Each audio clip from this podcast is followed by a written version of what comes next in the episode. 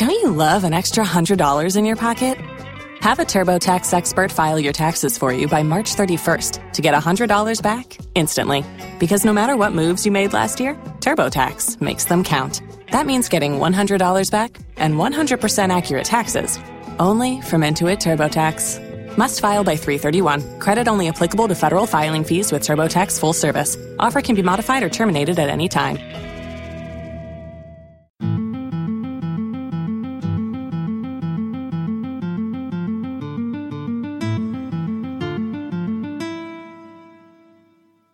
Hello, and thank you for stopping by. In this segment, I'm going to discuss the First Amendment to the United States Constitution. The First Amendment is often referred to for freedom of speech, religion, the right for protests, and even freedom of the press. Those assumptions are not entirely inaccurate. However, there is much more to it than the blanket approvals many people assume it represents.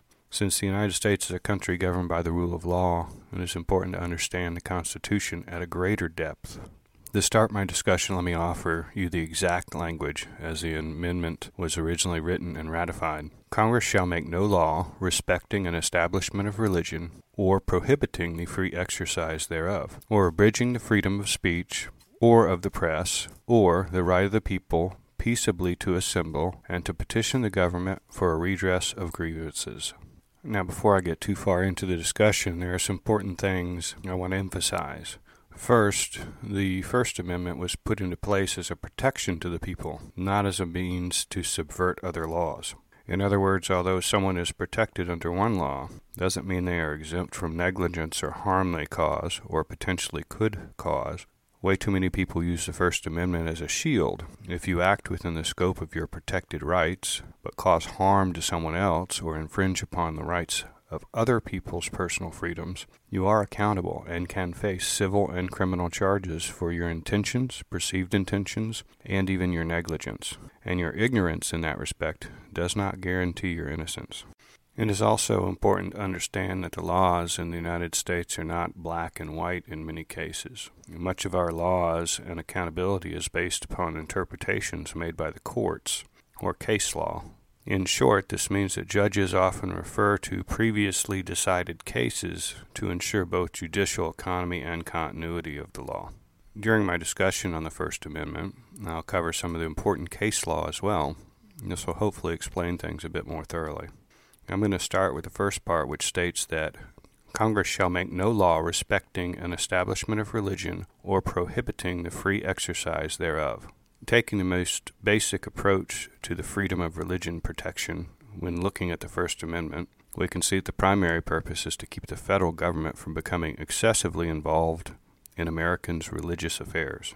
And more or less, this attempts to prevent the government from establishing a national religion and it keeps it from favoring one religion over another.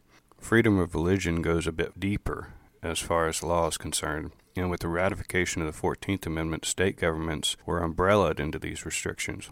But I'll not get into too many details on the 14th Amendment in this broadcast. You can find a link on my blog at realintelreport.com if you wish to further investigate for yourself. I provide plenty of links there. The other part of the First Amendment concerning the free exercise of religion is not absolute. The Supreme Court ruled in the case of Reynolds v. United States, 1879, that laws are made for the government of actions, and while they cannot interfere with mere religious belief and opinions, they may with practices. This case revolved around the issue of polygamy, a religious practice that went against federal law. The court upheld the criminal charges being contested by the defendant in the case. A similar opinion was offered in the case of Davis v. Beason, 1890. The court reasoned that allowing religious practices that broke federal laws would set a precedent that would open the door to other practices such as human sacrifice or other extremes.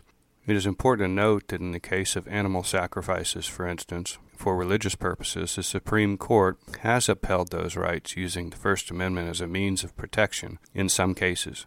As an example, you can refer to, and I may get this pronunciation wrong, but it's the case is Church of the Lukumi Babalu Aye versus City of Hialeah, 1993, and the other case, Jose Merced, President Templo Yoruba, Omo, Orisha, Texas, Incorporated versus City of Euless, 2009. Now, the overall opinion of the Supreme Court, let me put that into the words of Justice Anthony Kennedy, stating in the decision that religious beliefs need not be acceptable, logical, consistent, or comprehensible to others in order to merit First Amendment protection. There are many other cases and issues relating to religion, such as religion in schools, religion at work, prayer in school, the Pledge of Allegiance, and so forth. I'm only going to discuss the basic protections of the First Amendment in this broadcast. I will, however, continue to provide links for your further research at my blog. Now, the next part of the First Amendment reads, or abridging the freedom of speech or of the press. This is probably one of the most misunderstood protections of the First Amendment. Quite often, people with the most derogatory and defamatory things to say use the First Amendment as a shield against liability on their part.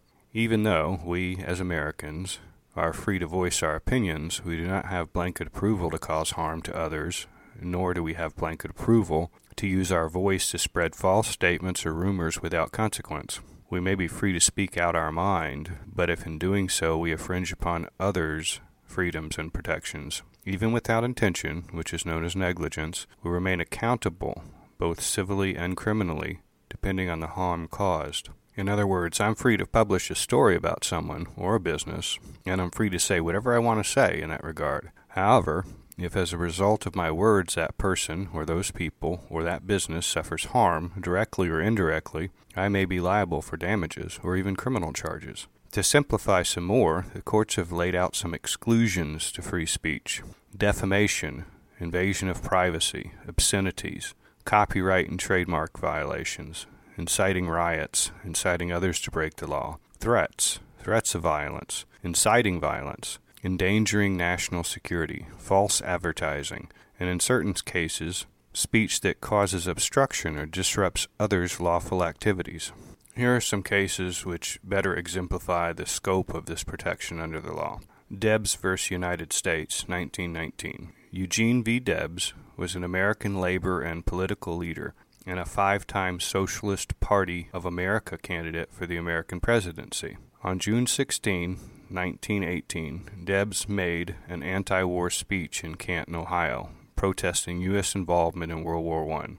He was arrested under the Espionage Act of 1917 and convicted, sentenced to serve 10 years in prison and to be disenfranchised for life. The case against Debs was based on a document entitled Anti War Proclamation and Program, showing that Debs' original intent was to openly protest against the war. The argument of the federal government was that Debs was attempting to arouse mutiny and treason by preventing the drafting of soldiers into the United States Army. This type of speech was outlawed in the United States by the Espionage Act of June 15, 1917.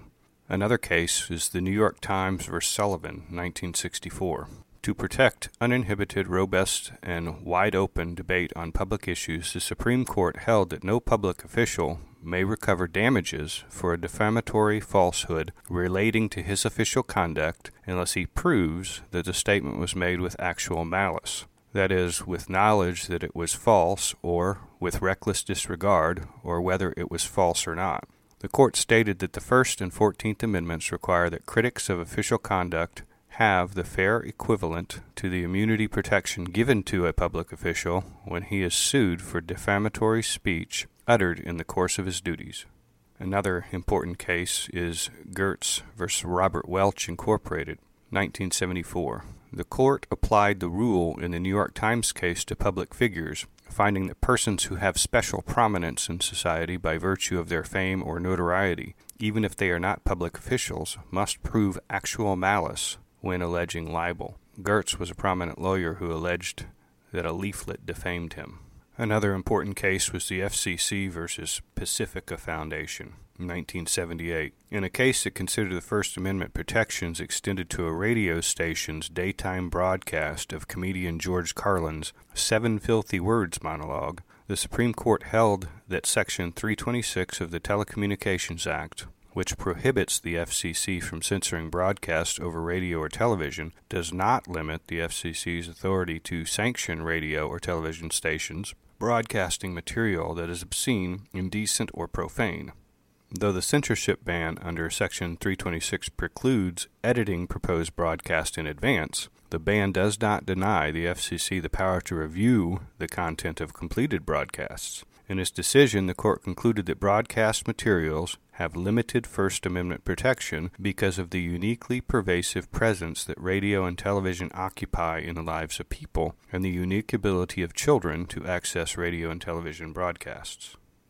Another case American Library Association versus United States Department of Justice and Reno versus American Civil Liberties Union in 1997. In a 9 to 0 decision, the United States Supreme Court on June 26, 1997, declared unconstitutional a federal law making it a crime to send or display indecent material online in a way available to minors. The decision in the consolidated cases completed a successful challenge to the so called Communications Decency Act by the Citizens Internet Empowerment Coalition, in which the American Library Association and the Freedom to Read Foundation played leading roles. The court held that speech on the Internet is entitled to the highest level of First Amendment protection, similar to the protection the court gives to books and newspapers. Now, these are just a few cases. There are plenty of other cases heard by both the Supreme Court and many courts throughout the country. I'll put some links on my website for you to research further if you want to. Now, I want to move on to the freedom of press. As most of you are aware, the media has evolved into more of an entertainment venue rather than an actual journalistic press corps. Much of the mainstream media provides stories that are misleading, inciting, and in some cases completely fabricated. For the most part, the media remains protected by the First Amendment since courts generally look for intent or actual malice, which is very difficult to prove. As an example, you can look at a popular case of Hustler versus Falwell, 1988. In this case, Hustler, an adult magazine, published a story about a prominent minister. I won't detail the published article, but Falwell sued for libel, invasion of privacy, and intentional infliction of emotional distress. Initially, the court ruled in favor of Falwell, but an appeal reversed that decision, stating that Falwell failed to prove that the offending publication contained a false statement of fact which was made with actual malice. The court added that the interest of protecting free speech under the First Amendment surpassed the state's interest in protecting public figures from patently offensive speech, so long as that speech could not reasonably be construed to state actual facts about its subject. Now, another important case along these lines to consider is Milkovich versus Lorain Journal, 1990. I won't get into all the details, but I will summarize the court's decisions for you.